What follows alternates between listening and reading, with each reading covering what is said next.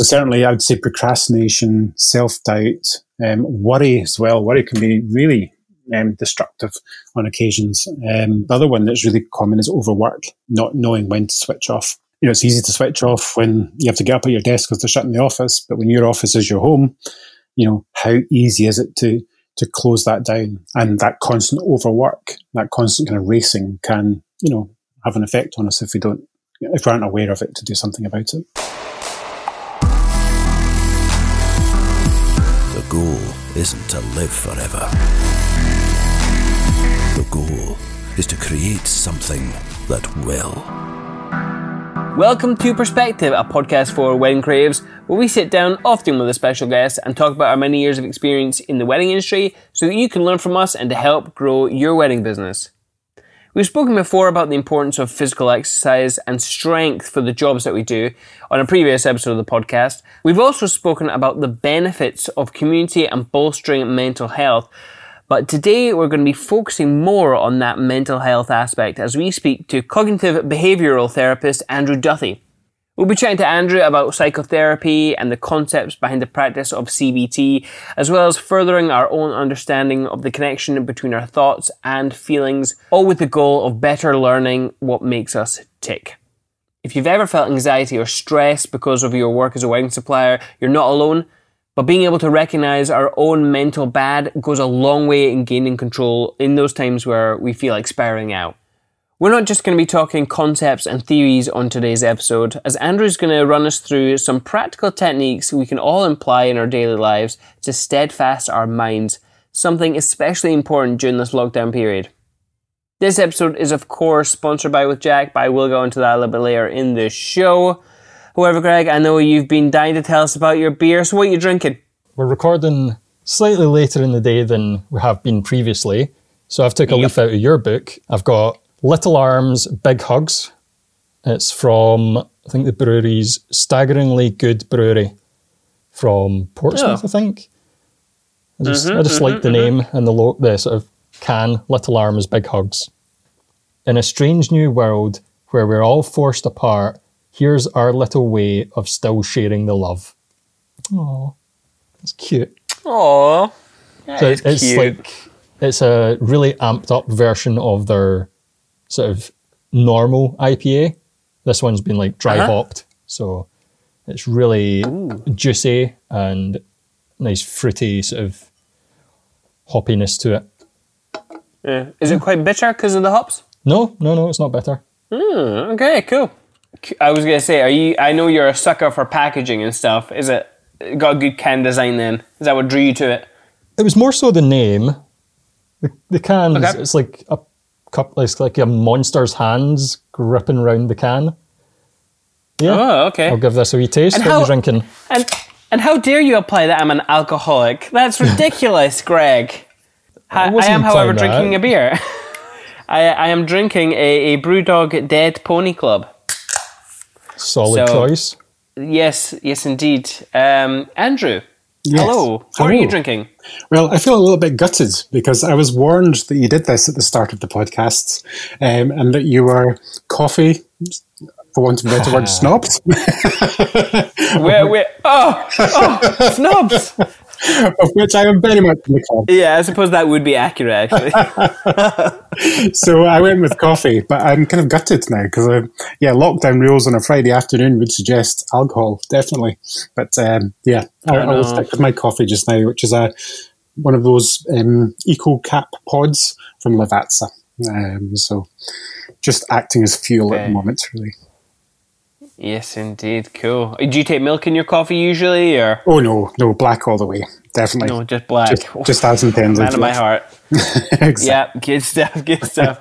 so, um, uh, podcast listeners, I don't know if you remember a while ago we were speaking to wedding planner um, Kat Duthie. Uh, who operates uh, Finn Flukra. Andrew is her husband, and uh, if you do remember, uh, she recommended us to speak to Andrew regarding mental health, which I think in today's society, the lockdown, pandemic, I, I think is all too um, important for us to consider. But yeah, how how has your week been in general, Andrew? Yes, good. Thanks. As you can imagine, it's um, quite busy at the moment. Um, but mm. in the industry that I work in, that's a that's a good thing because it means we can talk to more people and, and help more people. Um, mm-hmm. Where I am working from home, but I do like my home comforts, so um, that's not bothered me too much at the moment. Um, but all my normal um, therapeutic work has moved on to the kind of online platforms, so using kind of video conferencing and phone calls. So it's taken a bit of time to adjust to that, but um, yeah, we're getting there, and I'm, I'm managing not to cut people off, so it's all good. yeah, that's how I, I always find that's a difficult skill to learn when you're uh, when you start socializing online. Exactly, there's a few false starts. yeah, and I find it quite difficult because one, I talk really fast, and two, I probably don't stop talking that often and Greg can't give me the eye to signal when I'm doing that. So online, it's just a bit chaotic. yeah. yeah, I can't just give you that elbow nudge like. Maybe sort of flag signals or something on screen like do it. Yeah. You've been all right in general, haven't you, Greg, during this lockdown? Yeah, I mean, I think like everybody, there's good days and bad days. You I just I want to get back into the office, get the routine of going in every day, get the community of seeing everyone and having that sort of friendship, bouncing off each other. But yeah, there's other days where it's just like, yeah, this is fine. I can do what I need to do on the computer at home. Mm-hmm. Yeah. What about yourself? I knew you missed me. Oh. uh, yeah, I'm I'm I'm good. Um, I feel like I'm getting over the stage where I was uh, using uh, food and alcohol to um, help on an emotional level because uh, I I feel like I'm quite a obsessive kind of personality, so I kind of latch on to things for comfort, and often it's food and alcohol. So I feel like I've I'm over that stage. That being said, I just I did just buy a huge amount of beer, uh, which is yet to be delivered. So we'll see how that goes. Yeah, it's very common. I, I, I did the same as well. Yeah, I got a big delivery of Brewdog stuff for my birthday from my brother-in-law, and then uh-huh. the day before that, I had just bought some Drygate beers. so I've got like two or three different deliveries uh-huh. of beer in the last week. So I've got a very well stocked fridge. That's got to fill your entire fridge, surely. The beer fridge, yeah. oh, you've you have a beer fridge. Oh, that's next level, Greg. Do you have a beer fridge, Andrew? Is it, is this something I'm missing out on? Well, I am going on to buy a beer fridge tonight after that comment. oh yeah, genius idea, Greg. Can you recommend Andrew a beer fridge? Just any. Whenever your fridge breaks, just put that one in a shed somewhere and use that. that, that oh. that sounds fair to me. Yeah. that that's quite responsible, Greg. Well done. Well done. Yeah. uh, so, Andrew, have you uh, uh, do you do you talk to a lot of patients still? Is it is it are your days quite busy with with talking to people? Um, yes, definitely. Um, I do a, a, kind of combination mm-hmm. of um, kind of client work um, and teaching. Mm-hmm. Um, for the client work, although it has quietened down a lot, um, there's a, a huge amount of benefit to actually meeting somebody in person um, and the kind of work mm-hmm. that I do because it creates that safe space where you can really explore stuff. Um, and that's taken away slightly when you're only online. So maybe slightly slower in, in terms of um, the amount of people that I can talk to. Um, but people are gradually getting used to it. I've noticed in the last you know, three or four weeks, people are becoming more natural. It feels more comfortable just to kind of chat online because they're doing it elsewhere with kind of friends, family, mm-hmm. work colleagues, and things. So um, mm-hmm. it's getting better um, and it's keeping me busy. Yeah.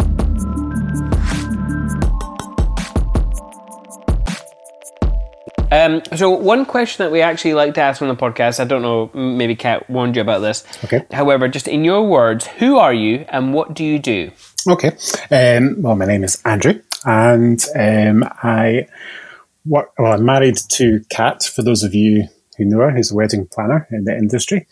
Um, and over the last eight years or so, I have been retraining um, to become a CBT therapist. Um, it was a kind of midlife crisis point where I decided I wanted to, to jump off the corporate ladder and do something with a bit of meaning behind it. Um, so I went down the route, did lots of, of study, um, and I now work as a CBT therapist, um, practicing out of a place in the middle of Glasgow called the Glasgow Cognitive Therapy Centre.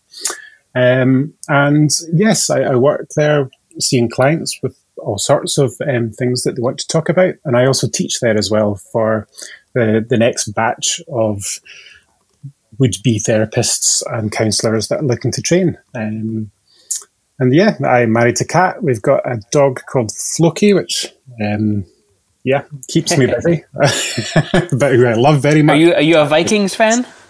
If, I, I, am indeed, yes, yes. And I would like to take. Um, it was me that named her after Floki in Vikings, who's my favourite character. Mm. So, um, yes, I, am taking all yes. the, the kudos for that one. He's, he's a lovely, lovely dog as well. He popped in with Kat to the office one day. Yeah.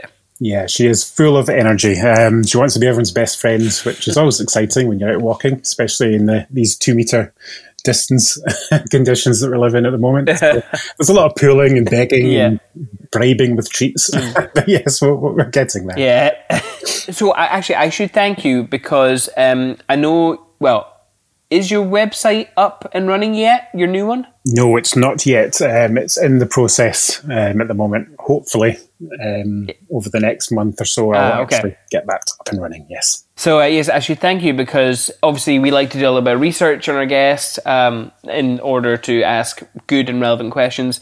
But uh, you actually did send me quite a lot of information over, so I do really appreciate that. It made my job for pre-production a whole lot easier. yeah. Um, so I actually know quite a lot about you now, but I'm going to play um, dumb a little bit just for the people listening because they might not know you. Um, so, how did you actually get into this field of therapy then? Well, it started off, I um, was doing a, a degree, a psychology degree with the Open University. And there was a module within that degree that looked at counselling. Um, and it was only essays and a few things that I had to send away, but it was quite interesting and I got on quite well with the, the tutor. Um, so off the back of that, once I finished my degree, I thought, you know what, I'd like to explore this a little bit.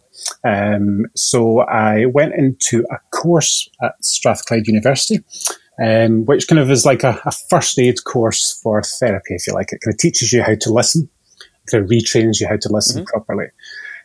As I was doing that, and I, I really enjoyed it, I met such a huge wider range of different people that I'd never met in normal life that were also training with me. And as I was doing that, quite bizarrely, I happened upon a YouTube video, which is only four minutes long, and it's mm-hmm. called The Conditioned. And um, if you get a chance to see it, it's one of Oprah Winfrey's um, Super Sunday podcasts or something, I think. And it had a really profound effect on me, which is strange because normally I don't react to things like that. But there was something very powerful about this, this small video which talked about a homeless man and his reconnection with society by talking to people that passed him every day.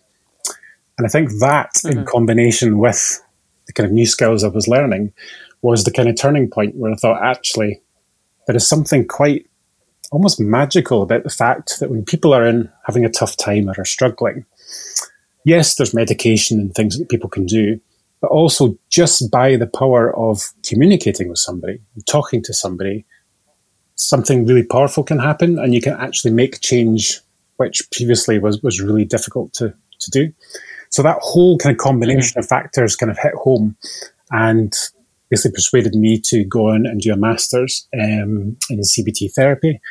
Um, and I then joined the organisation where I trained in, uh, Glasgow Cognitive Therapy Centre, and have worked there ever since. So, um, yeah, it was mm-hmm. quite a strange story and a kind of later on story, but I definitely go with the philosophy that, especially in this field, it's good to live a bit of life first before you do something like this, um, just to get a good rounded picture uh-huh. of things. So that's my excuse for my late start. Uh-huh.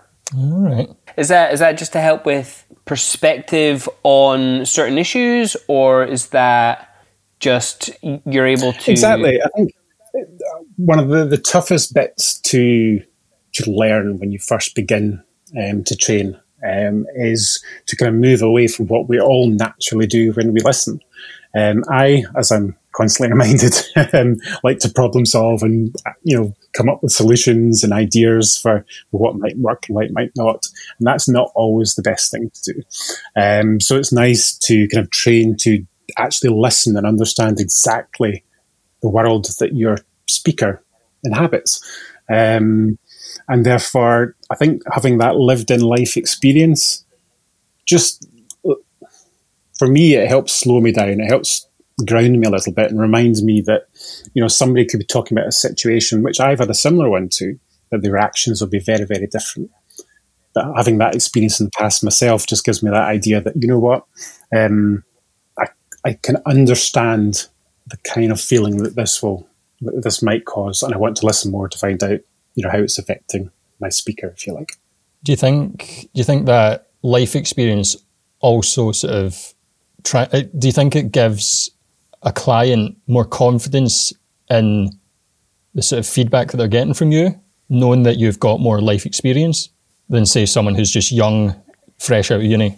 Exactly. I, I think it does does help. Uh, not with everybody, but yeah, generally speaking, I think you know everybody has this idea when if you want to go into therapy, which I would recommend everybody does, regardless of the situation. But I'm biased. but you know, everybody has this idea of of Freudian character sitting behind the sofa, a big beard, smoking a pipe. Um, but there is an element to that in terms of maybe just life experience and you know this perception of wisdom almost, which comes out. But in reality, the, the actual therapy in using today's techniques um, isn't really about advice. It's not about trying to fix the problem. It's you know it's using a lot of, of research um, and time just getting to know the person in front of you, um, so that you're kind of walking side by side to take on things that are happening or events that have happened, as opposed to a kind of teacher student type scenario. Yeah, so uh, you, obviously you mentioned that four minute video, the conditioned. Uh, Greg will link it in the show notes below.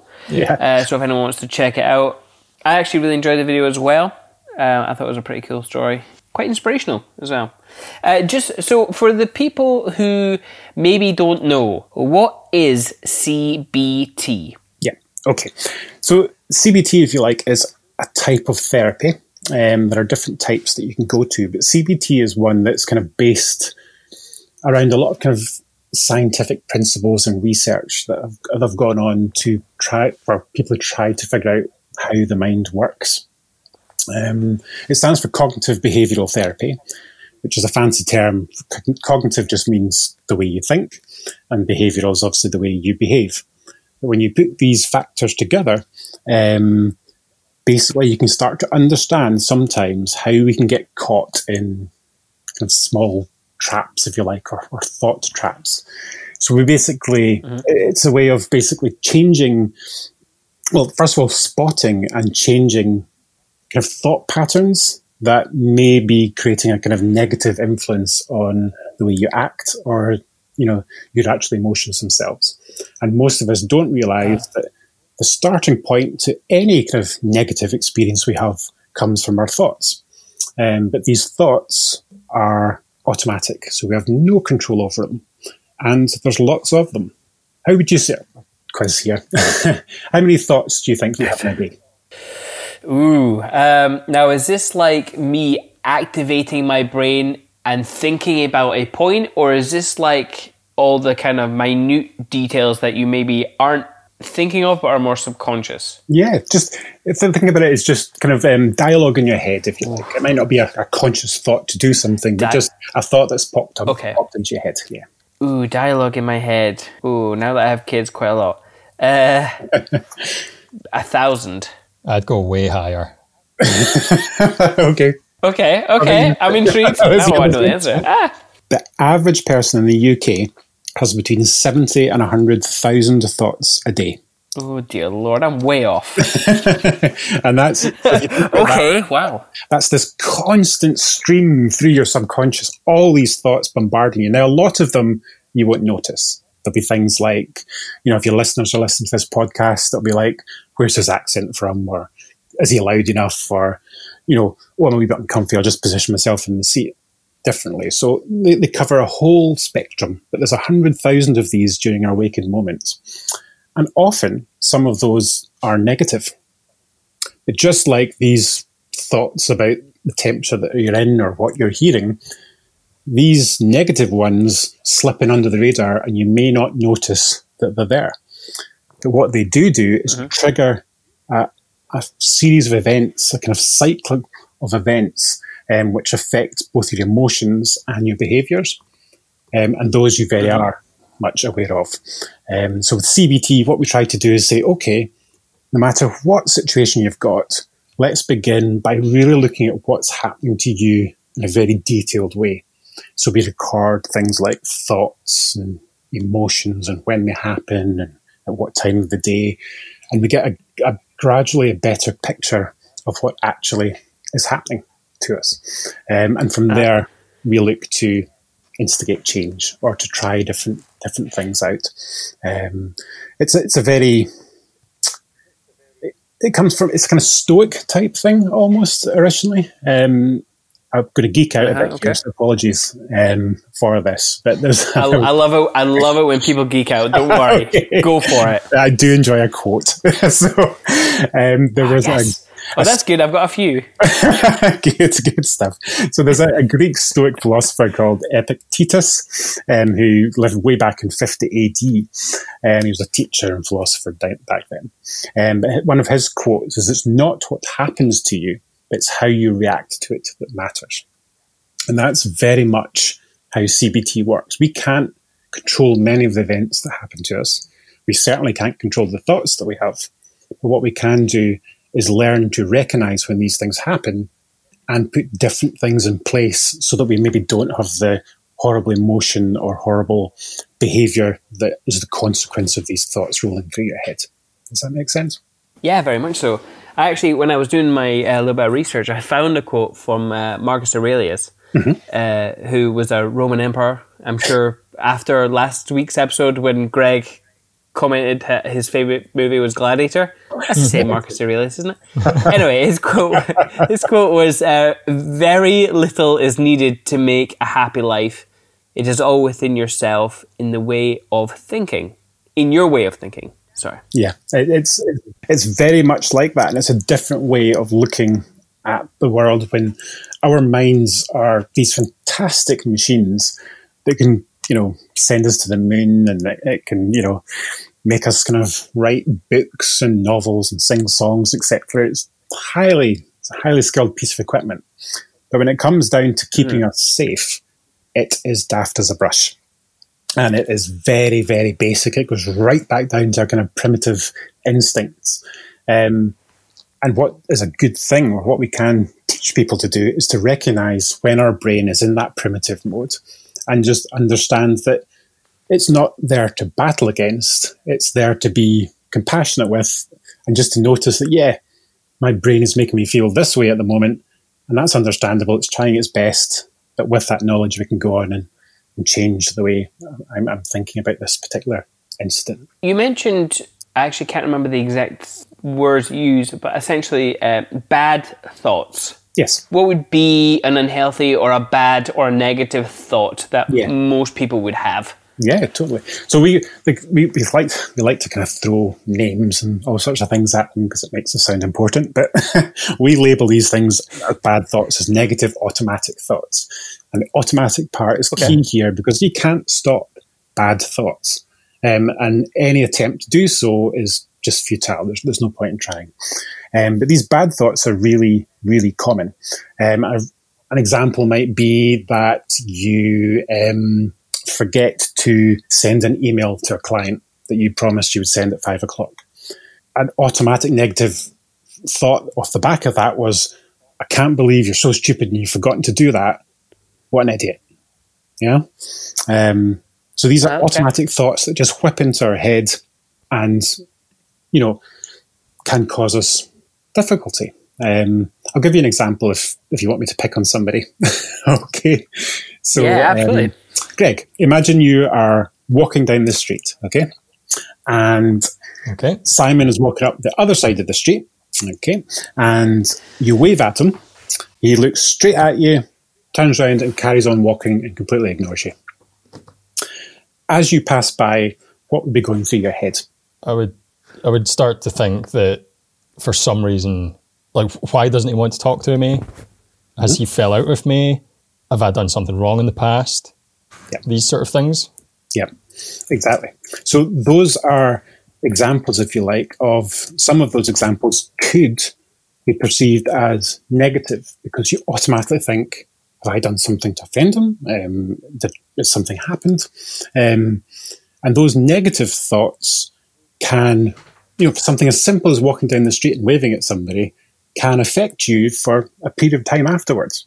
So you may think, once you carried on, mm, I wonder if I've upset him. I wonder if I should um, drop an email. Maybe I'll maybe I'll wait a bit. Um, or if it's somebody that you didn't know as well, you'd maybe you know feel a wee bit more uneasy about getting contact with them again because your automatic thoughts are instantly going, "Oh, something is wrong. Something is untoward. Was it me?" Um, and so it starts yeah. the cycle of events, which could change your emotion. Um, and therefore your behaviour in terms of how you get in contact with people, um, or um, or Greg. So, yeah, this um, this idea that these little negative thoughts can just snowball on something so simple as walking past somebody in the street. That can happen again and again and again, especially for people that are working from home um, or are self-employed, or maybe you know don't have as much contact with other people that you would do in an office environment. When you're in your own space and you're in your own head, these thoughts can become quite repetitive. And if they're repetitive, they can kind of form into habits a little bit. Um, I heard this amazing analogy the other day about it, which actually I think is really cool, and I'm going to be stealing it and using it. But it's like a record player that's the needle's kind of going around the grooves of a of a record, I know it's quite old school, but um, vinyl record, the needle's going round, but over time, you get loads of dust on your record if you don't look after it, or maybe carrying a record about, it gets damaged, and occasionally that needle will skip and it will jump, um, and a wee bit of the song might keep repeating. Um, that's a bit like your mm. thoughts. That bit where something happens and your negative thought kicks in, and suddenly you're in this little habit where you will maybe go and get another beer from the fridge or go and say, oh, you know what, I'll just, I'll stop, I'll go away from this, I'm no good at this at the moment. Um, and you'll ruminate and get a bit annoyed with yourself. But these habits keep on happening, and the more they happen, the more we believe that it must be true and there must be something wrong with us. Um, that was quite a long-winded reply to a negative thought. I, I, I, bet you, Greg, like that analogy of the vinyl player because he's he's got a few vinyls. Yeah, I've got a stack of them right behind me. so you obviously, when you were studying, you chose yeah. to focus your studies on CBT, and yes. you're now sort of working in that sort of realm. What? How does it? Com- how does. CBT compare to other forms of therapy that are out there yeah. as well. Hmm. So there are three, well, there's loads, um, but there, there's three major approaches. Um, the most common is probably one called person-centered approach or a kind of humanistic approach. Um, and that's a very form, that's, that's very common. It's, it's common with kind of counselling and counsellors. And there, what happens when you go to see a counsellor, you basically share your story and together you build up a really kind of trusting, close bond with your therapist. And that feeling of kind of attachment and, um, you know, positive regards and kind of complete honesty. It's one of the few spaces in any form of therapy where you can just be completely honest and you're never going to be judged. That relationship that you build with the person in person centered therapy is what allows you to move past the kind of roadblock that you've hit. Because in that sort of warm, comforting, kind of um, empathetic environment, you can you can grow yourself and you can figure out what's been going on. So that's the kind of humanistic side.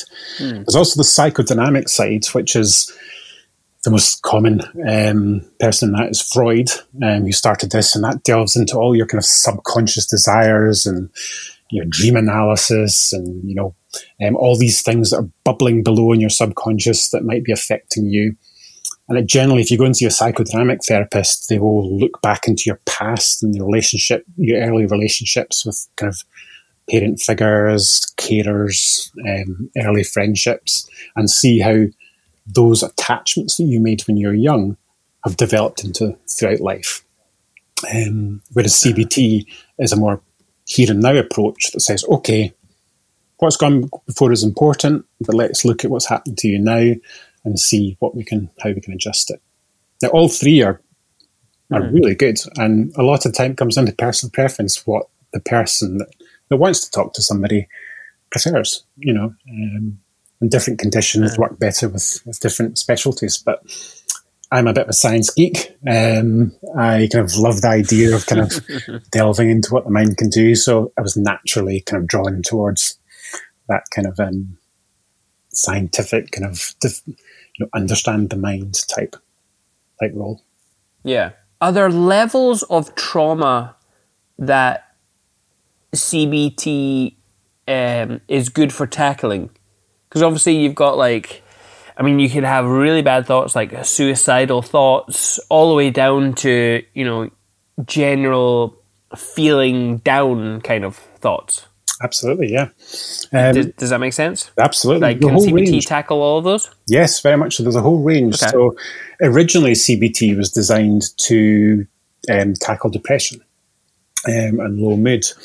Um, way back in 1950, when Aaron Beck kind of discovered it or uh, designed mm-hmm. CBT approach.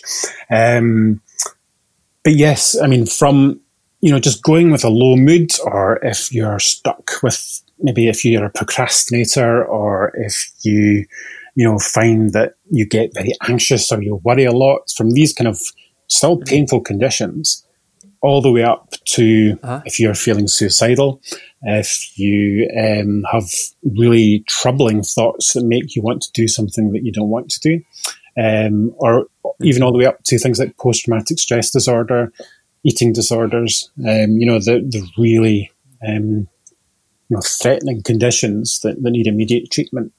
Whereas the medical profession can help you um, with a treatment program for these. Um, there's also a place for therapy to work alongside that um, to help people understand their situation. So, yeah, it covers everything from maybe you just can't get out of a groove and you feel frustrated, or if you feel that you're a worrier, all the way up to if you've had a, a life threatening accident and you just can't get these images out your head you know, CBT is a, a great uh-huh. vehicle to work alongside other things to, to help to make sense of it and help relieve some of the symptoms. I've heard quite often that, say, depression mm. is like a chem- they, they they blame depression on like a chemical imbalance in the brain, mm. and they have medication to offset that. Is that I know these are quite deep topics. Is that true in and of itself, or does it need? Do you need to have therapy um, in order to cope with some of the processes that your brain does?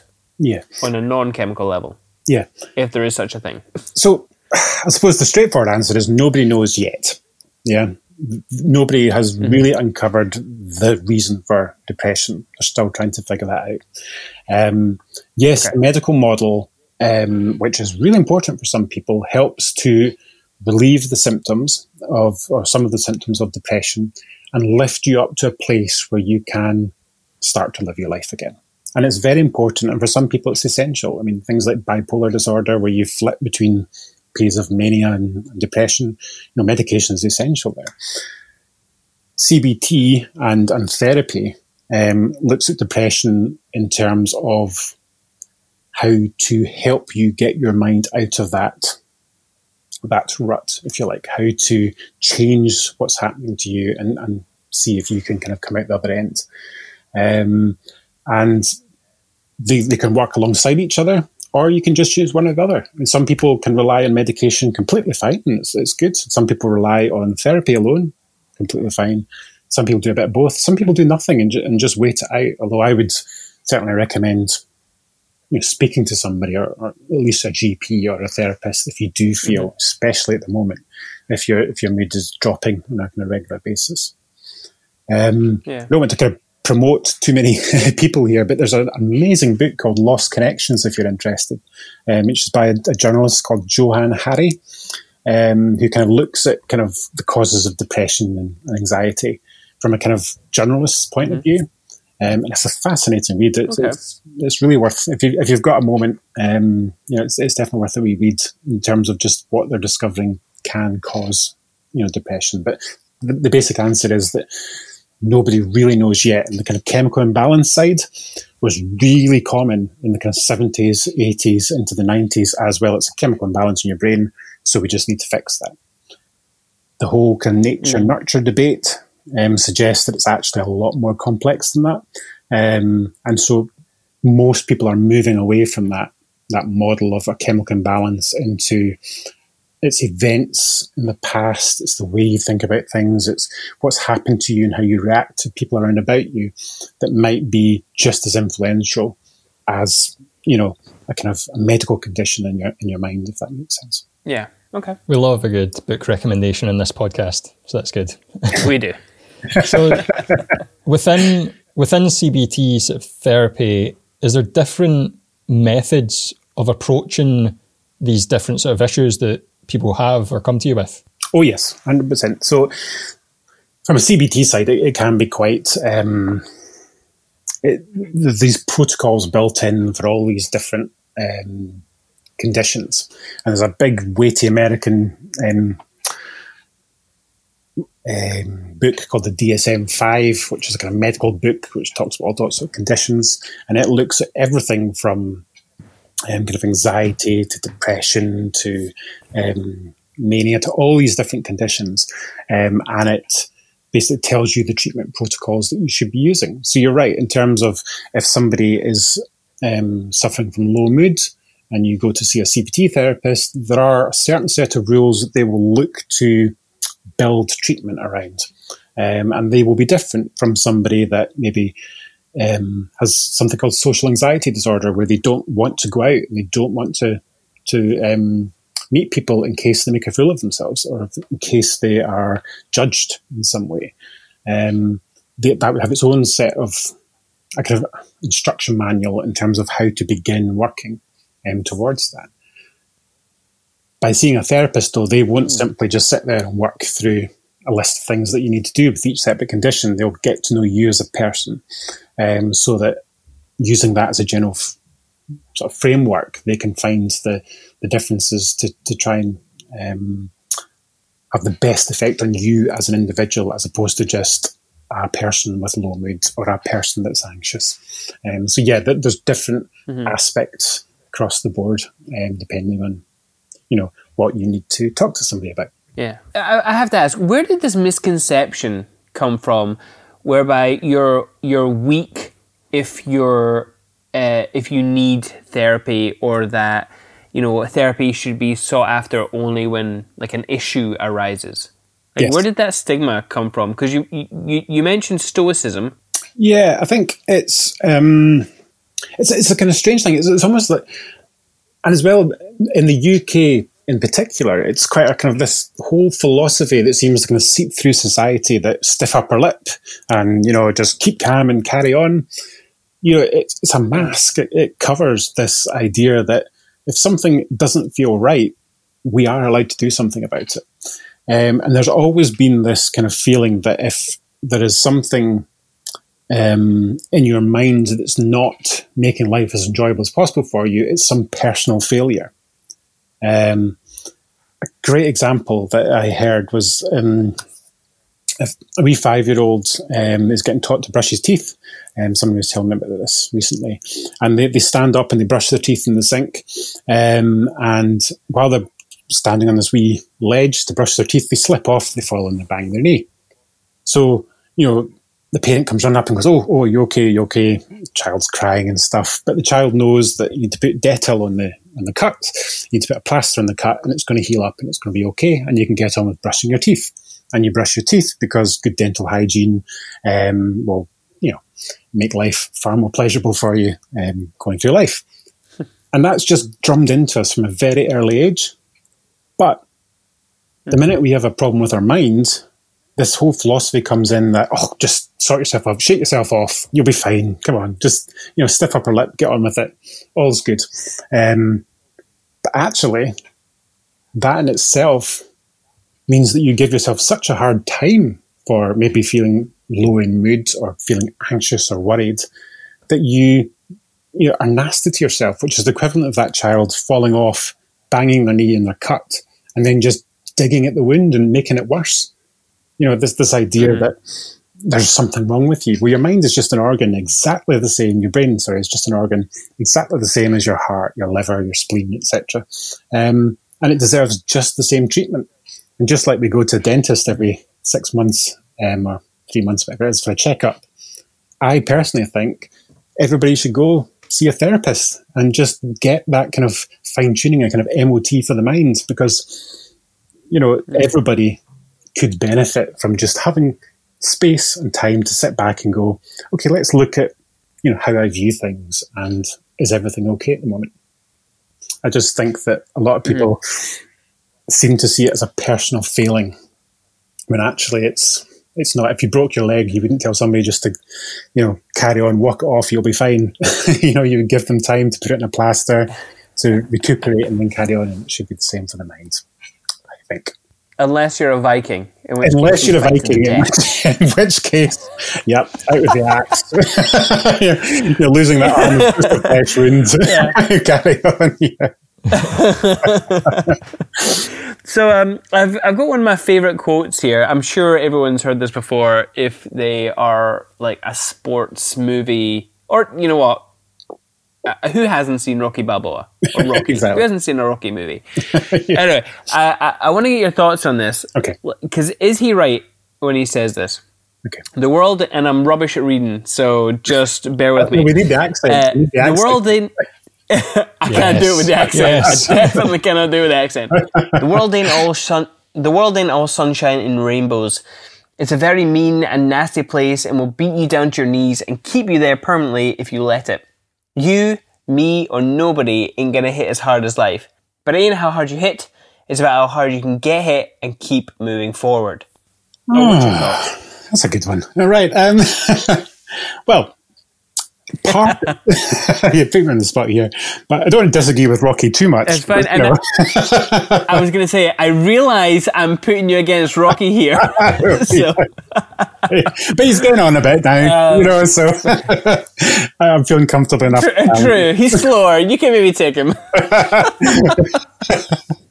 well, I'll play mind games with him, Jedi tricks, stuff like that. That, that should be better. Yes. Um, well, okay. The, yeah, in principle, there's an element lying underneath that that suggests that, you know, what has gone before has gone before and there's nothing we can do about it.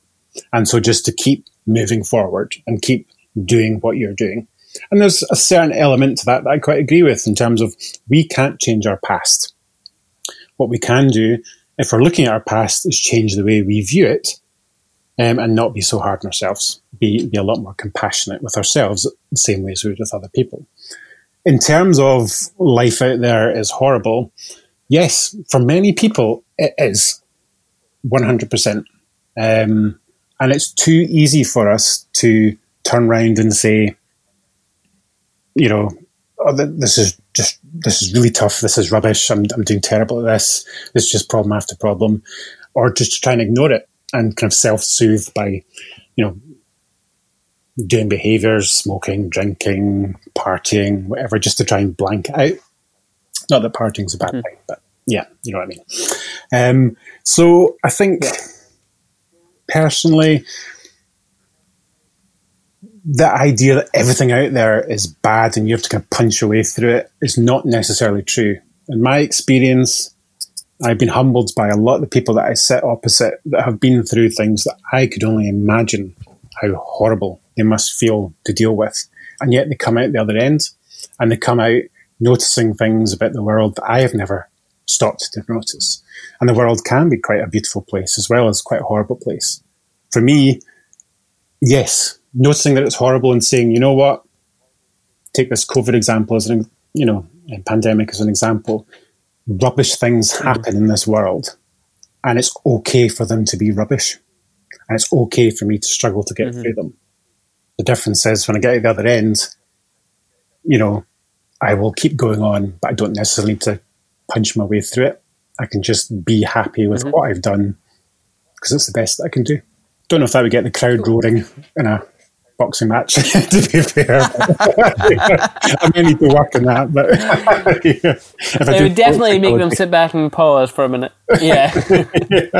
um, in doing the pre-production, I obviously wrote a few questions, but I had written this before any of the Black Lives Matter movement. Yes. I didn't want to bring it up in the podcast okay. because it's a complex yeah. um, discussion. But I just wanted to say that in case someone interprets this question in the wrong way. Yeah. Is the way we feel subject to the outside world, or is it all in our heads? Yeah, personally, and it is just a personal opinion for me, it's a mixture of the both. Um, like it or not, as a species, we are designed to live in communities. We are designed to be social. And those social connections that we make with the world, whether it's family, friends, all the way up to much, much larger organizations and all the way, the way up into the world as we know it. Mm. Yes, there's um, that has an immediate effect on the way that we think, and we are built to think that way uh, in some circumstances. Um, you know, we yearn to be part of a group. Um, so it's a mixture of the two between knowing that these outside forces, knowing that these external forces hold a huge influence over us, but also as we take these forces in, and a lot of them are kind of you know being drummed into us from an early age, that we can measure them mm. against our own feelings, our own ways of thinking about um, situations, and understanding that yes, we're an individual and we are exposed to all this um, pressure from outside, but we have a choice of how we react to that, as opposed to just you know falling down that that natural route of saying, well, this must be correct if this is happening externally. Um, so it's a mixture of the both, as mm far as I'm concerned, which I know sits on the fence a little bit, but I, I think it's generally just as important that external stuff and your subjective understanding of it um, work on the kind of two sides uh, of the same coin. Why? Why do people think the way they do? I know that is a big open question, but like, what drives our thoughts? Um, lots of different things. Um, basically, lots of it is just our lived life experience. Okay, so we, from a very early age, our understanding of how we exist in a community and how we exist towards other people um, is kind of reinforced, and that carries with us throughout our life, and we adjust that as we go. But that blueprint of who we are and what we think we are um, can be affected from a very early age by lots of external factors.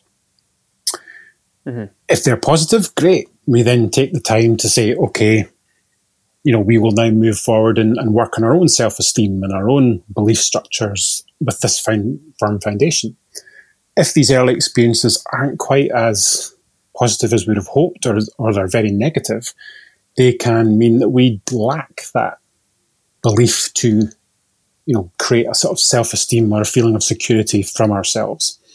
And both of those different things, as they move through life and all the events and all the different things that happen to us, we build up this this um, blueprint of how we are, and that affects how we think. You know, we create this narrative about ourselves all the time, and that you know can be very powerful to the extent that even when we're seeing something really obvious in front of us, if it doesn't fit our narrative, then we'll discount it, we'll ignore it completely and fall back into that narrative, which is why yeah. things like um, optical illusions are a great example. In terms of we see stuff that, you know, our brain will misinterpret in a different way purely because, mm-hmm. um, you know, we're not expecting to see it like that. And it's the same with our thoughts. Um, so I think mm and another thing, genetics, you know, um, something that's not spoken about a lot, but the way we think can be heavily influenced by genetics and can run through families in terms of, you know, how we react to events. There's, there's definitely evidence to show there's kind of genetic tracers for some of these things. So things like depression can run in the family, mm. um, regardless yeah. of, of, what events are happening to you. So yeah, yeah. difficult to say how why we think like we think, but it's like a nature nurture thing. How can we sort of work on changing the way we think to affect how we feel? Yeah. So to me, the, the first most important thing is compassion. That no matter what we're thinking or how we're feeling, you know, not to give ourselves a hard time for that. To say this is just how it is. You know, this kind of ex- kind of acceptance and commitment that you know what life is like this at the moment, and I am doing the best that I can. And from that stage, we then start to say, okay, you know, can we look at how a certain event is affecting us? Um, and you know what's actually happening to us when, for instance, we get a rejection email through from somebody that we thought we were going to get business from, or whether um, you know an, an, argument with a, a, loved one or a partner or a friend um, kind of leaves you reeling, and you, you kind of you go away from it and you're kind of ruminating about it. It's at those moments when we can say, okay, let's really look at what's happening here. What are we thinking about? What actual these negative thoughts that we spoke about earlier? You know, what thoughts are coming into my head? once we can actually step back, it's almost like moving away from yourself to watch and record all these thoughts. Can we turn around and say, okay, how realistic are these thoughts? So um, you mentioned earlier you're walking across the street and you're walking past the street. You thought, oh, what have I done? Have I done something wrong? If that had continued and you thought, you know, ah, I'm just I'm useless at noticing these sort of things. What we would say is, okay, if we want to change our thoughts, let's take that one thought and let's say, just how realistic is this thought? If this thought was in a court of law and, you know, you were the defendant defending that thought, and, you know, the judge was this purely stoic, kind of like, nope, you know, you need to prove to me without any doubt at all that this fact is 100% truth. Could you do it? If you couldn't do it, then you know that that thought isn't necessarily true. And the big mantra in CBT is that thoughts are not facts. Um, yet we all think they are because they've come from ourselves. So to change thoughts and answer to your question is about noticing what they are and under the kind of microscope going, how actually realistic is this? I know I feel it's realistic. Emotionally, it feels real.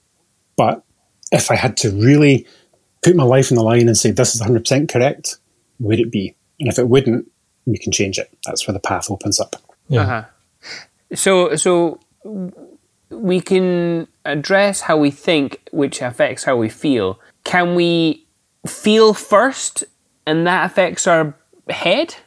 Does it work the other way around? Yeah, I mean, there's there's a kind of cycle, if you like, um, that that runs through most of us, and thoughts tend to be the initiator of these. If you think about that, the top of a, of a large circle, and if you move around the circle, those thoughts create emotions.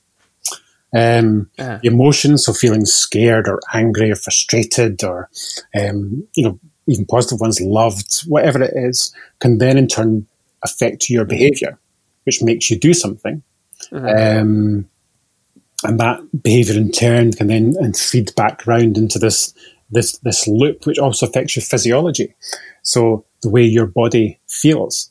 Um, you know, if you get butterflies in your stomach when you're nervous, if when you're angry your chest tightens or you feel the kind of hair in the back of your neck stand up.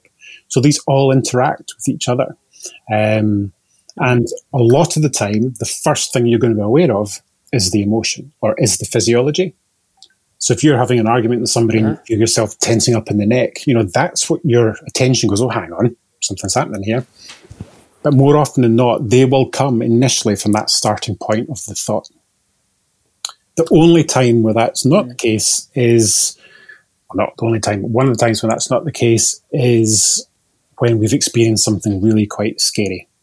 Um, so if we've had a trauma or if we have a fright, we don't have time to think about the thoughts. So our brain bypasses it. It's like a short circuit and it goes straight to emotion or straight to a physiological response to, to a kind of fight or flight mm. to get out of the situation.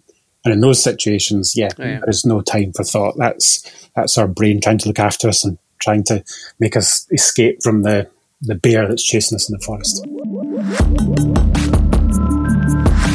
With Jack was designed from the ground up and is tailored specifically for creatives.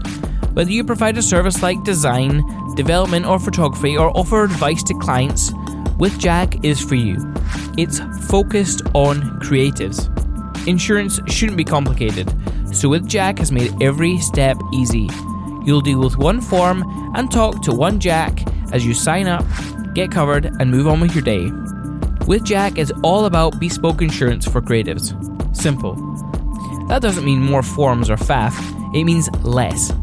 It's not about endless features and stale service. It's about one solid policy and the personal touch. Bye bye, unnecessary fuss. Hello, creative friendly insurance. Be a confident creative. So when you sent me all that information, Yeah. um, you mentioned a University of Maryland study Yes. uh, I thought it was quite interesting. Are you c- c- can you can you tell our listeners about that? Yeah, so it's, it's, it's this one is, is quite an interesting one. So it was um, set in the University of Maryland in about 2001, I think, and they, they got all these students together, and they said that they were going to do a kind of a puzzle test for them and time it. So they got one big group of students to come into a room, and they gave them, you know, these paper mazes you used to get as a kid, where you had to put your pen in the middle Yeah. of this maze and draw it to get out the maze without lifting the pen off the paper. It was a bit like that. Um, Oh, so one side had to say, right, okay, they had to get this, put the pen in the middle of the paper, draw it out the maze as quickly as possible. Now, one of the groups had to do this and they had to pretend that they were a mouse. So they were told that you were a mouse in the middle of this maze and you had to escape the maze as quickly as possible. And at the end of the maze, if you got out, there was this huge, big, delicious lump of cheese. Okay. Um, and so the students busied themselves and tried to get that sorted. On the other group in a different room, they had exactly the same maze, so there was no change in the maze, but they were told that there were a little mouse in the middle of this maze, and they had to get out the maze as quickly as possible because there's a big picture of an owl with outstretched talons coming down to eat the mouse. So they had to kind of get this um, mouse out of the maze as quickly as possible. Now, both of the students solved it in about the same time. I think from memory, about two minutes or something it took for them to get this this test done. But as with all psychology experiments, it wasn't actually the maze test that they were interested in. What they were interested was what came after it. So after it, they did a separate test. Both of them did the same test when they came out. It's kind of multiple choice thing, which um, looked to measure their creativity, how creative they were being and, thinking. Now, strikingly, the students that were trying to escape certain death by this owl coming down to eat it were 50% less creative than those that were heading towards the cheese. A huge gulf in something as simple as just imagining yourself as a mouse. There was this massive big difference um, in how creative you, you could be. Now, the reasoning behind this, if you like, was that as it turns out, if you are under threat, or if you feel under threat, or if you um, are in a situation which is scary, our brains quite naturally, you like it, become blinkered. They kind of say, nope, I need to focus on this situation to get myself out of it. And in psychology terms, they call these things aversion pathways, where we go, yes, there's there's something wrong in this environment. I need to just focus on, on getting out, if you like. And that closes down uh-huh. all our kind of lateral creative thinking, all our kind of creative juices, because we don't have time for that, because we're in a situation where we need to get out of something quickly. And that's what they found that even in this mm-hmm. Maryland study, you know, students that were just trying to, to escape an owl, that pathway had kicked in. So they were less creative. Their minds were already in a mode where they were saying, you know what, there's something, you know, things aren't great. Let's just focus on, on getting stuff done. So when we of bring that Yeah. back out to our world, it, it can have quite major consequences. yeah. What were the effects on those t- who, who who took part? Like uh, uh, you mentioned that they both set both teams completed the maze in the same same ish time. Yeah, yeah, So if they both did the same task at the same time, yeah. and doing the task was the important part, why is the creative aspect important? Well, because if you think about it, those that were um, under threat, under this perceived threat when they did it, the maze was the same difficulties. So, mm-hmm. in terms of how you do it, you know that just comes down to how good you are at mazes. So there wasn't much much kind of uh. difference from that. But the people that were doing it under this perceived threat were actually activating this part of their mind that looks to kind of work under conditions of stress. And under these conditions of stress, when you're working, you do, it's very difficult for your brain to be creative because we're focused on the immediate situation. And that's what they found with this group that did the creative test afterwards. They weren't in a creative frame of mind because, you know, their mind had been manipulated beforehand. Um, mm-hmm. And generally speaking, that's how, if you look at today, if you bring this back to today, um, you know, we're all kind of cooped up in our houses um, with this kind of COVID 19 virus out there. Um, we are all feeling, mm-hmm. whether we like it or not, quite under threat. Um, and even if we're following all the government guidelines, you know, the news is telling us, friends are telling us, Facebook is telling us that, you know, all these things are going on and it's scary out there. And that closes our minds. It's exactly the same as the students that drew that kind of um, pathway out the maze. Our minds are no longer in the mood to be creative. Um, so, especially in your industry, where you know a lot of people that is their bread and butter, they they are creative people. You know, they are going to find it yeah. tougher um, to be as creative as they normally are in this environment, without a doubt. And what mm. yeah. we would say is that's okay. You know, it's okay to feel like that. It's understandable. Yeah. And thinking about sort of wedding suppliers then, when you've been working with creatives and sole traders, are there any recurring themes that you've sort of came across with creatives? Yes, there, there, there's the kind of major ones that um, I would say that, that do come up are procrastination is a big one. It can be very, very common. A kind of self belief um, in terms of, you know, it's very easy in an office environment to kind of assume and judge where you are, but it's very difficult when you're a sole trader to, to really measure yourself against anybody. Um, and without that measuring stick, a lot of self doubt can creep in. Um, so certainly, I would say procrastination, self doubt, um, worry as well. Worry can be really um, destructive on occasions um, if we get caught in this worrying cycle. Um, and the only the other one that's really common is overwork, not knowing when to switch off. Um, you know, it's easy to switch mm. off when you have to get up at your desk because they're shutting the office. But when your office is your home, you know, how easy is it to to close that down? Um, and that constant overwork, that constant kind of racing, can you know have an effect on us if we don't if we aren't aware of it to do something about it. Mm-hmm. How can we sort of start to recognize these these habits then? Well, generally speaking, um, if I am working with with creatives um, and whatever the condition, the first thing we want to do is really say, okay, we're not going to try and change anything. We're not going to try and do anything different. Um, because you know if, if somebody just tells you to do something the automatic reaction is mm, nah. You know i'll just carry on doing what's nice and safe and secure and what i've been doing for for certain length of time. So what i would recommend is just observe chart down. Um, one of the things I, I, ask creatives to do is just over a period of a day um, you know just get a wee um, a jotter or a manual or something, um, scraps of paper, and just jot down what happens throughout your day. Um, so, you know, when did you get up? What did you do? Um, you know, when did you take a break? If you took a break, for how long was it?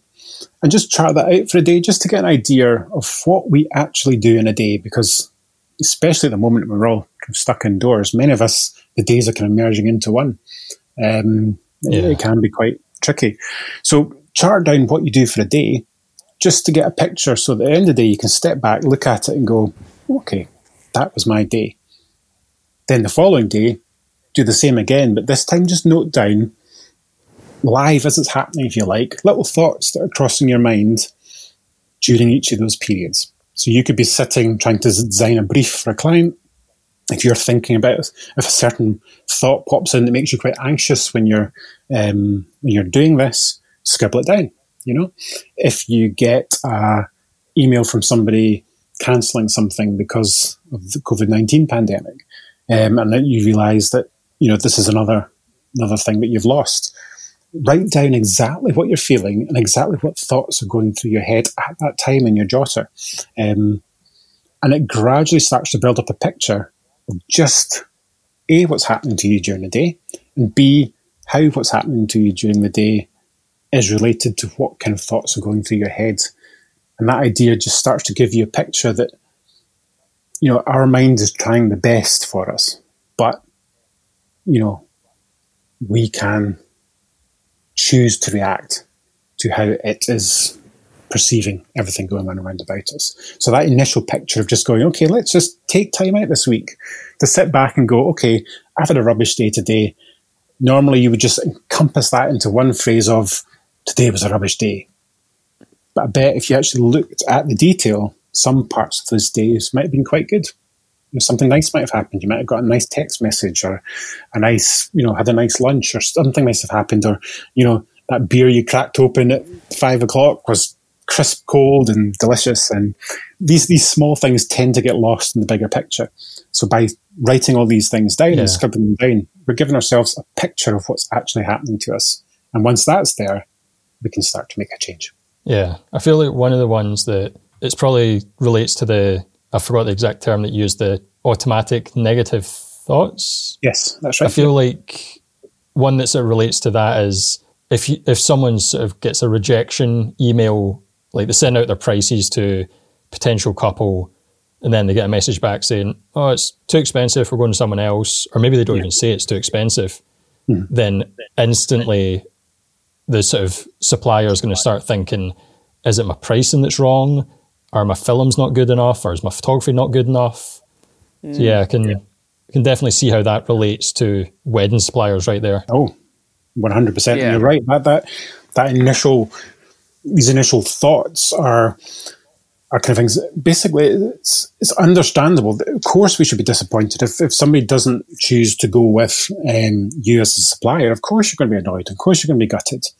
But it's what comes after that initial disappointment that can start to have an effect overall in terms of if you start doubting yourself, if you start you know criticizing yourself. I could have done better there. I could have made the the quote look better. I could have offered a better service you know, that constant criticism on yourself is what drives anxiety and drives worry and, you know, creates a negative environment so that you're talking to yourself this in a way that you would never talk to a colleague or a friend or a family member or um, anybody that you were close to, but you can talk to yourself just as harsh as you like. Um, so, yeah, in those situations where you know that email pings into your inbox or that text comes through your phone that's a, a disappointment yeah, it's horrible. There's no doubt about it. But it's the compassion to say that, okay, I couldn't control this person choosing me. We don't know why they haven't chosen to go, go with me. I can learn from it and move on. If I self criticize, if I fall down that rabbit hole of going, I'm no good, you know, some, some other competitors picked this up um, because they've done something better than me. I'm I'm rubbish at this. Why am I doing this? I should be doing something else. You know, those are the negative thoughts that just start to snowball and start to affect our actions and our emotions, and I mean that when that next email comes through, or we're making that next proposal to send away to a client, we are, you know, already in that negative state of mind, just like the, the mouse in the maze. We're already, you know, reducing our creative potential because we're criticizing ourselves. We're under threat. Um, so it's just beginning to recognize that that way of, of thinking. Yes, be disappointed. Yes, be angry, but don't be self-critical. It's this this idea that we should all be amazing all the time. Well, we're not. I was having this conversation the other day. Um, you know, Greg, if I called you average, what would you say? So, Greg, thanks. That was an average chat I had with you today. Um, I'm not too sure what I'd think of that, really, actually. yeah, yeah, exactly, right? It's I, kind of find it hilarious. disappointment. I mean, this is the thing. It's it's a kind of um, uh, a thing that has just happened to society where being called average is a criticism. Yeah. And yet, mm-hmm. if we draw one of these bell curves which looks at a population, 80% of us sit in that average part. You know, now yes, there'll be some things that we're really good at, some things that we're not good at, but generally speaking, most of us inhabit that kind of average area. Um, but we have peaks in, in the bits that we're really good at. Um, not everybody can be that 100% best person out there, that best florist, that best photographer, the, the best wedding planner, whatever it is. You know, at that point in time, we might not be that best person. We might just be the average person for your client. Um, and that's okay because if you try to chase to be the best, that 100% all the time, you are going to run out of steam. And when you run out of steam, you get exhausted. And when you get exhausted, that's the kind of a level playing field for kind of low mood, anxiety, all these kind of these kind of negative mental health conditions can kind of seep in um, in when you're vulnerable mm. like that. Yeah. So would you say that these kind of bad habits can actually be a good thing for your brain to do as long as you acknowledge them and process the information to have like a positive outcome? Yeah, in terms of the thoughts, 100%. Yeah, it's, it's a fool's game to try and control your thoughts. So if you are having mm-hmm. lots of negative thoughts when you get a setback in your business, you know, that's okay. These thoughts, you can't stop them coming in. And if you try to ignore them, they'll just grow in the background. So yeah, have the thoughts, 100%. Can't do anything about that. Yeah. But how you act on the thought afterwards, knowing that thoughts come in, is the key because that can make a huge amount of difference in terms of if you say, okay, that was disappointing. Now, you know, I know that I have a propensity during these moments to feel sorry for myself and go and self-soothe by, you know, watching Netflix for three hours instead of doing the work that I plan to do at this time. So it's about recognizing that, okay, these conditions exist. This has happened. This is what I normally do. Having that small gap, can I choose to kind of do something slightly different um, than I normally do? The I'm, an I'm mad for analogies, so please stop me if I to say too many analogies. But go for it, go for it. I can't help it. I can't help it.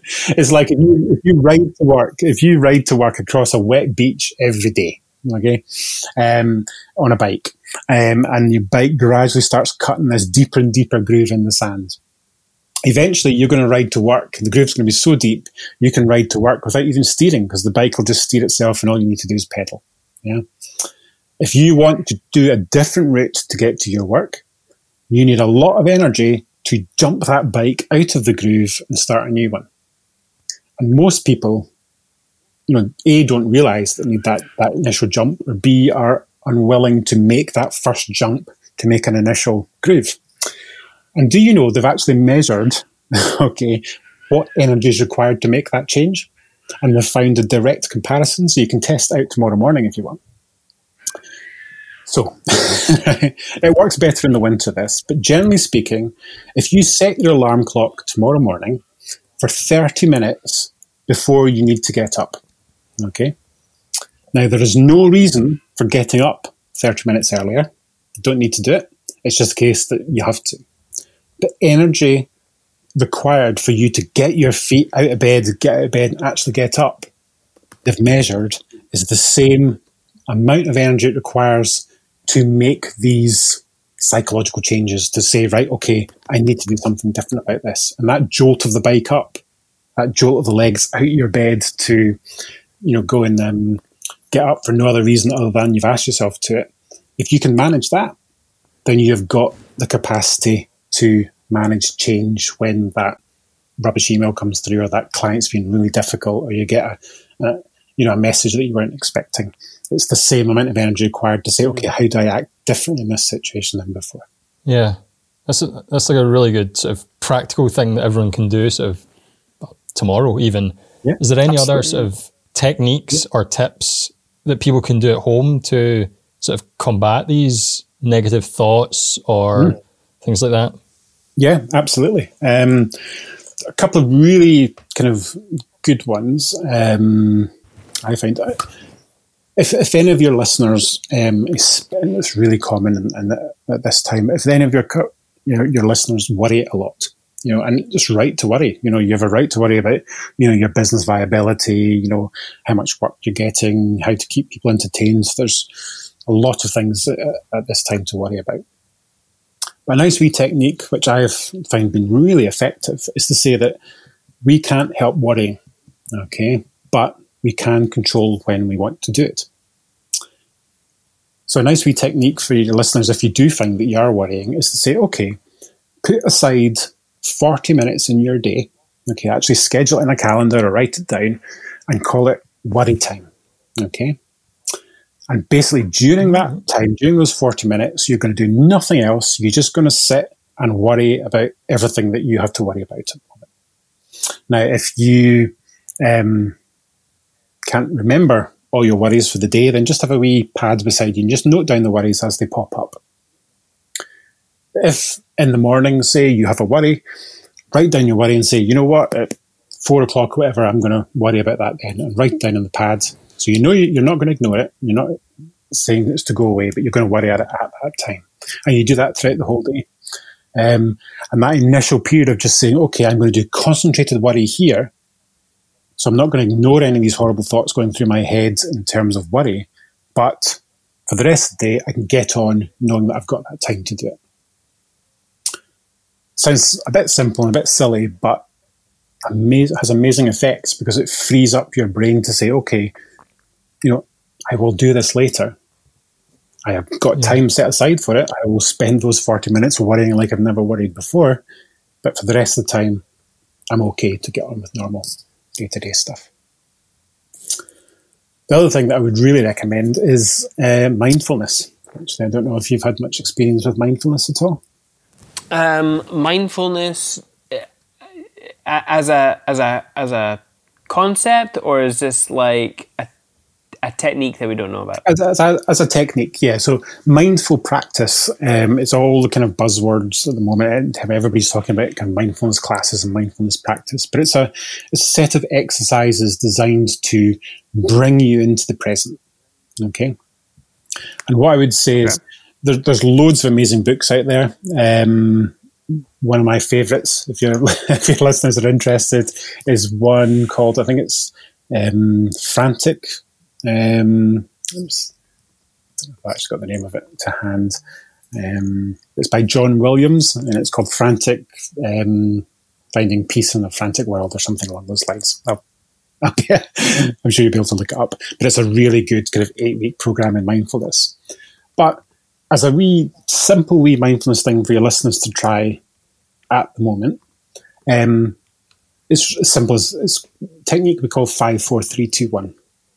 So during, you know, this evening or tomorrow or the day after, whenever you have a period where you're feeling either a little bit overwhelmed um, or you know a little bit anxious or worried or your thoughts are racing and you, you know you're stuck in your own head if you like. Just think five, four, three, two, one. Okay. Initially, think of five things or notice five things that you can see right at that moment. Okay, so round about you in the room. Think of four things that you can um, hear. Yeah, so really kind of sit there and think, hang on a minute, what, what are four things that I can hear right at this moment in time? And then think, okay, three things that I can feel. So that could be simple as, you know, your feet on the floor or clothes on your skin, etc., etc. Two things that you can smell. So just have a big sniff and see if there's any scents that you can pick up. And then one thing that you can taste. Okay. So that five, four, three, two, one is activating every one of your five senses, but it's activating them in the here and now. So it's bringing you right into the present moment. And more often than not, if you're feeling anxious or worried or concerned about anything, you will either be racing into the future and kind of, um, you know, imagining a future that, that's not particularly nice, or you might be ruminating and looking back into the past and kind of thinking about your past, but you're not in the here and now. So that five, four, three, two, one technique snaps your brain straight back into the here and now. And it gives you maybe 30 seconds to just go, oh, hang on, I'm here, I'm now I'm sitting at my desk. I'm, you know, sitting on the sofa. I'm, you know, doing, you know, walking the block, etc. But it's enough just to bring into the moment and remind you that everything that's happening to you is right here and now, as opposed to further away. Yeah. Quite mm-hmm. effective on that. What's your thoughts on meditation apps? Are they similar to that sort of concept? Is that something yeah, so would the recommend? kind of meditation apps. Yeah, absolutely. Um, mindfulness meditation is um, it's particularly the type that we teach in CBT. Um, is all about basically taking something as basic as that five, four, three, two, one, and just training you to exist in the here and now, and not let your brain fall into the past or project into the future. It's about just constantly letting it do it because our brains are 100% designed to shoot off into the past and present, but we draw it back into the, the here and now. And what these apps do, um, and there are loads of them out there in the market. Some of them are free. Um, a lot of websites offer fantastic. A guy called Jon Kabat-Zinn that kind of brought through mindfulness to the Western world. He's got a great website with lots of free downloads that you can download. Um, all that they do is they just talk you through the process of maybe spending 10, 15 minutes twice a day meditative meditative practice where you sit and you train your attention to always come back to the here and now, regardless of where your mind's shooting off. And it can do it as much as you want, always bringing it back to this moment. And it's like a it's kind of gym for the mind, if you like. It trains your attention to kind of focus on the here and now. And once you get good at it with these apps, a lot of them will kind of talk you through different weeks. Once you get good at training that attention to snap back, no matter how many times it drifts away, you can then start to work on what's happening in the here and now in terms of just, you know, feeling compassionate for yourself in that moment, regardless of what's going on with you. And that's the kind of fundamental bit of mindfulness that, that really has a, you know, they've proven it, it re, not only rewires your brain, but it restructures it. So different areas of your brain grow when you practice regular mindfulness. And these apps are sometimes a great gateway into, you know, using them um, and using mindfulness. But you can get classes, you can get books on it. There's CDs, you know. Um, so yeah, there's plenty of it about. But I have seen some dramatic changes in people that have really taken on board mindfulness and thought, I'm just going to try this because it it does lend itself well to that kind of whole CBT philosophy of the, the here and now. So, if anyone's listening out there and and thinking about this, and they're like, okay, th- this all sounds very well and good, but maybe they're thinking, well, how is me changing my mindset going to affect my business? Like, how how is business going to be changed for them if they start applying these techniques? Eh, People in the wedding industry, I should say. Oh, totally, yeah. And, you know, more so than in any normal business, um, you are your business. Yeah. Your business exists as a sole trader because of your passion, your enthusiasm, your your drive to do something creative in the in the industry. Um, so just like if you were a racing car driver, if you ignore the car, if you ignore the vehicle that propels you to get to where you want to, if it runs out of petrol, if it starts to rust and you do nothing about it, um, eventually that car is going to stop. And so as a sole trader, in terms of the experience that I've had working with sole traders, you know, it's so, so easy for people to, you know, look at their own needs last. You know, I'll get to that. I'll get to that nice break that I'm wanting. I'll get to that night off because I've got these things that I need to get done for my clients or you know, for my website or whatever. And constantly putting the important self care stuff aside means that it very rarely gets done. Or if it gets done, it gets done over a short period of time. Um, and so you're not refreshing. So for those listening, going, well, this all sounds fantastic, and I'd love to do all this, but I just don't have the time at the moment, and I don't see the connection. If you are putting as much energy into your own well-being as your business, your business will in turn, you know, in, increase, and you'll be able to work more vibrantly in it. You'll be able to think more creatively, just like that mouse in the maze. You'll be able to really, um, you know, go to areas you might not have gone to before if you're also saying, I am just as important as my business. It's just as important to really, um, you know, care for myself and give myself the same treatment as I would care for some of my clients that, that want something. Um, Um, one thing I do hear quite often is how much um, people are doing stuff and uh, doing a little bit of research into it. Um, I, I want to talk about your thoughts about toxic productivity just just for a minute Mm-hmm. and the effects that the like the idea that at this time of lockdown, if if you're not like writing a book Mm-hmm. or creating like a whole lot of work, that you're somehow failing. Yes, you're not. okay, one hundred percent. Part of the there you go. That's it. That's it answered. no, but part. Of Yes. moving on. yeah, yeah. it, it's a big issue, and it's a big issue that is growing and growing in society because we live in the this you know social media revolution, um, where everybody is putting their best picture forward. And a best example of that, anytime you're watching the news or watching a podcast or any, not watching a podcast, but watching a YouTube video and anybody's being interviewed, I can bet you won't find one of these interviewers that doesn't have a bookcase behind them.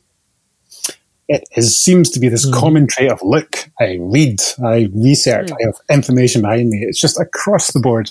Um, keep an eye on it for the next kind of um, news channel thing you watch. CNN and MSNBC are particularly bad for it. Definitely will. bookcases everywhere. But Okay. it um, it does lend this thing that I am self developing, I'm doing something good, and we project what we want to project onto social media because it makes us feel good. It gives us a bit of euphoria, um, and especially in times where we need that lift, it feels good to self promote online. The reality is that a lot of these people, I mean, there will be some people that are doing it without a doubt. And if you can do that, fantastic, keep on doing it. But for the majority of people, it might not be quite as rosy and productive as amazing as they are projecting out. Um, it's more a kind of wish fulfillment as opposed to reality. As I say, some people, well, it will be reality, but for a lot of people, it will be somewhere in the middle. In these situations, especially in the situation we're in at the moment, just doing okay, just getting by is 100% enough. Um, and if being product, uh, productive just for being productive, it's just going to grind away and wear down your resolve. Um, and, you know, when we're stuck indoors at the moment and there's, you know, worries and concerns and threats and maybe, you know, loved ones aren't well, we're all in very different situations. Um, but we don't have to be productive. It's okay just to get by at the moment because the world is just getting by at the moment. Um, it is transient. It's going to change. Things will get better. Um, but it, it, could just be a case of riding that through. One th- recommendation I would have is really limit your access to social media. If you do need it for your business, fine, but try to avoid things like Facebook, Instagram, all the like. Um, or if you do go into it, to kind of browse, keep it over very short periods of time because it creates that whole atmosphere of people are doing great, people are being productive, I'm not, there's something wrong with me. Suddenly that negative cycle is ready Yeah. to kick back in again. Um, so yeah, it can be quite toxic, as you Yeah. say. And my, my recommendation was Uh-huh. Ignore it, realize what it is. It's a sales, it's a shop front that people are presenting. You walk past any shop in the high street, the shop fronts look great, but you go in on a Thursday afternoon and you might find that a lot of the fixtures haven't been touched in ages, or there's things that haven't been priced properly, or stock everywhere. People put all their energy into the front, and sometimes the the back isn't as quite as rosy as that front window. Yeah, I feel that's sort of, it's got me thinking about there's a concept that I've sort of heard. I think it might have been Arianna Huffington that maybe mm-hmm. popularized it, or I'll do some research and put a link to some more concise information. But it's the idea of sort of removing the word busy from your vocabulary because Yes. there's the idea that everyone sort of says, "Oh, how you doing?" and their instant answer without thinking is, "I'm busy." Yes. when it's you don't have to be busy. It's okay to be not always sort of creating stuff and just take time to sit back. Sometimes the word busy is used almost as a sort of internal excuse to not be present in the moment or to not do a task. So yeah, that your answer there got me thinking about that sort of concept as well. Yeah, one hundred percent. It's very much, uh, um, you know, if somebody says they're busy, it means they've got loads of stuff to do. They're, you know, this whole I'm being productive. I've, you know, haven't got a minute to myself. I'm just, you know, riding a wave, or there, there's so much going on, but I am working. You know, I am doing well. I am Yeah. busy because I, I I'm, I'm doing okay through this. And the worry is that you look at that and think, what am I not doing then because I'm not as busy? Um, and a lot of times you may not have an option to be busy. You know, work may have dried up. You know, you, you may have enough pressures on you that are kind of drawing your attention elsewhere. It's okay to not be busy at the moment um, and to concentrate on just getting through this, you know, and making sure that you and your, you know, your loved ones and your, your business are okay to get through it. But okay is fine in this case. You know, we're, we're not looking for people to, you know, break world records and have the most productive, um, you know month they've ever had because it's not realistic. And yeah, you're, you're 100% right. That busy word carries with it so many connotations. Um, really does. Mm-hmm. Is it? Do you think it's our is our responsibility then to be aware that toxic productivity exists and that what we might be putting out there is affecting other people? Is that our responsibility, or is it the onus of the person who feels the toxicity part of that productivity. Does that make sense? Does that yeah. make sense? Is that, is that... Yeah, yeah. It's, it's it's a bit of both because obviously, as a sole trader, you know you need to present a very positive shop front. Yeah, you need to show mm. you know that you're being dynamic, that you've got con- fresh content, that stuff's coming through. So to your customers, yes, that that kind of shop front is important because you are a shop. Um, and, you know, I don't think you would want to kind of die down on that. If you've got the, um, the, the strength and the time to be able to work to present that really amazing shop front, then yes, by all means, work through that. I would say personally, and it's just a personal mm. opinion, but I would say that fine for your customers, but when speaking to other suppliers or colleagues or peers or people in the industry or forums, that's when to actually just be honest, you know, and just you know not try and self promote within that within that peer group because you know everybody might be feeling it, and even just toning it down a little bit to say I've had a really tough day today. Has anybody else? You know, could be enough to stimulate somebody that's really struggling hard to go, oh, that's okay because this person with this amazing website or these amazing posts is also having a bad day as well. Um, mm-hmm. And then on the other side, noticing these shop storefronts and realizing that that's what they are. They're they're not a reflection of reality. They're you know they're they're trying to tempt people in. They're trying to impress people. Um, so you know, not to worry too much. Yeah, I've I've noticed a few people putting out honest posts recently. Um, and it's made me feel better. I have to say. But um, one question, I mean, you've already thrown a good amount of book recommendations at us uh, and to, to, our listeners. But do you have any other book recommendations, or maybe or, other maybe other resources like a website or something? Yes, yeah, yeah, um, yeah. A couple, well, depending on what. So I mentioned The Lost Connections by Johann Hari, an amazing book. Really interested. Um, the mindfulness book is actually called Mindfulness: Finding Peace in a Frantic World by Mark Williams and Danny Penman. Right. That's a great book. I would highly recommend that for everybody. It's it's really really good.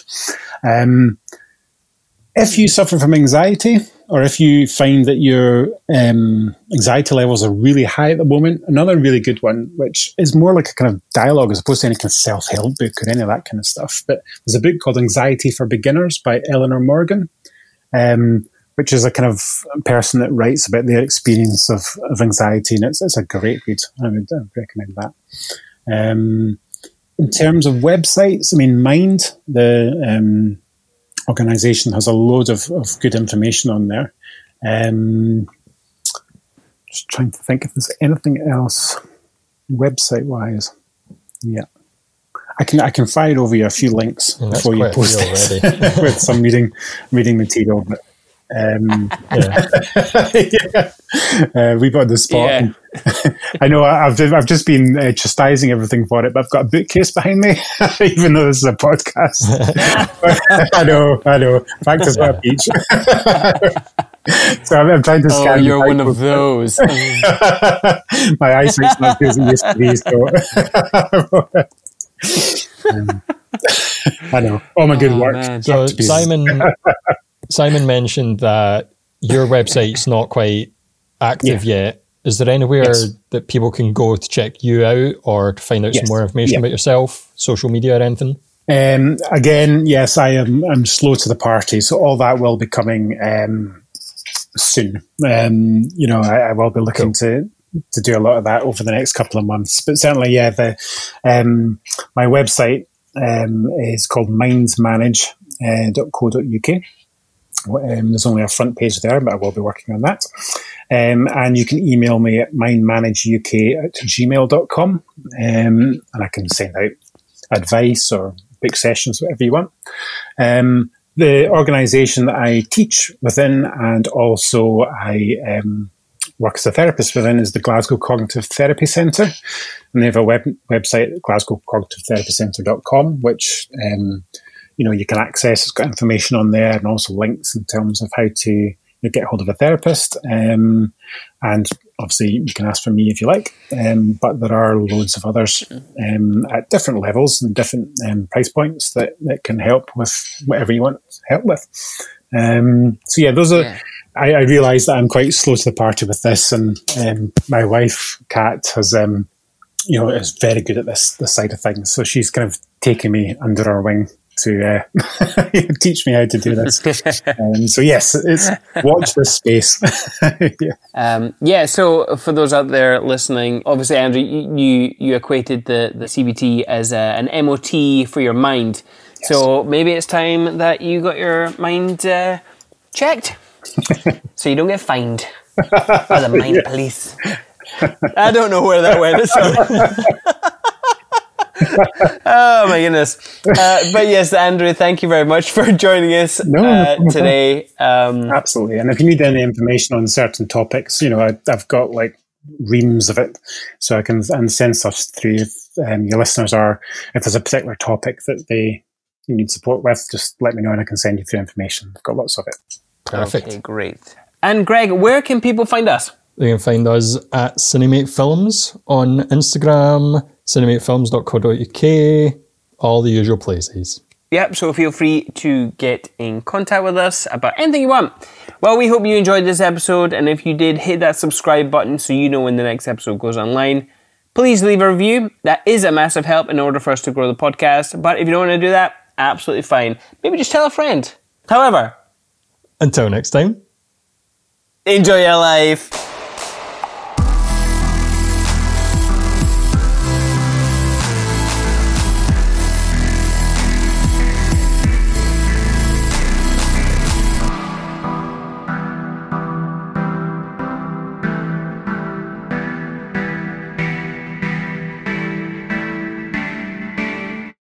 I see Kat's left us a voicemail.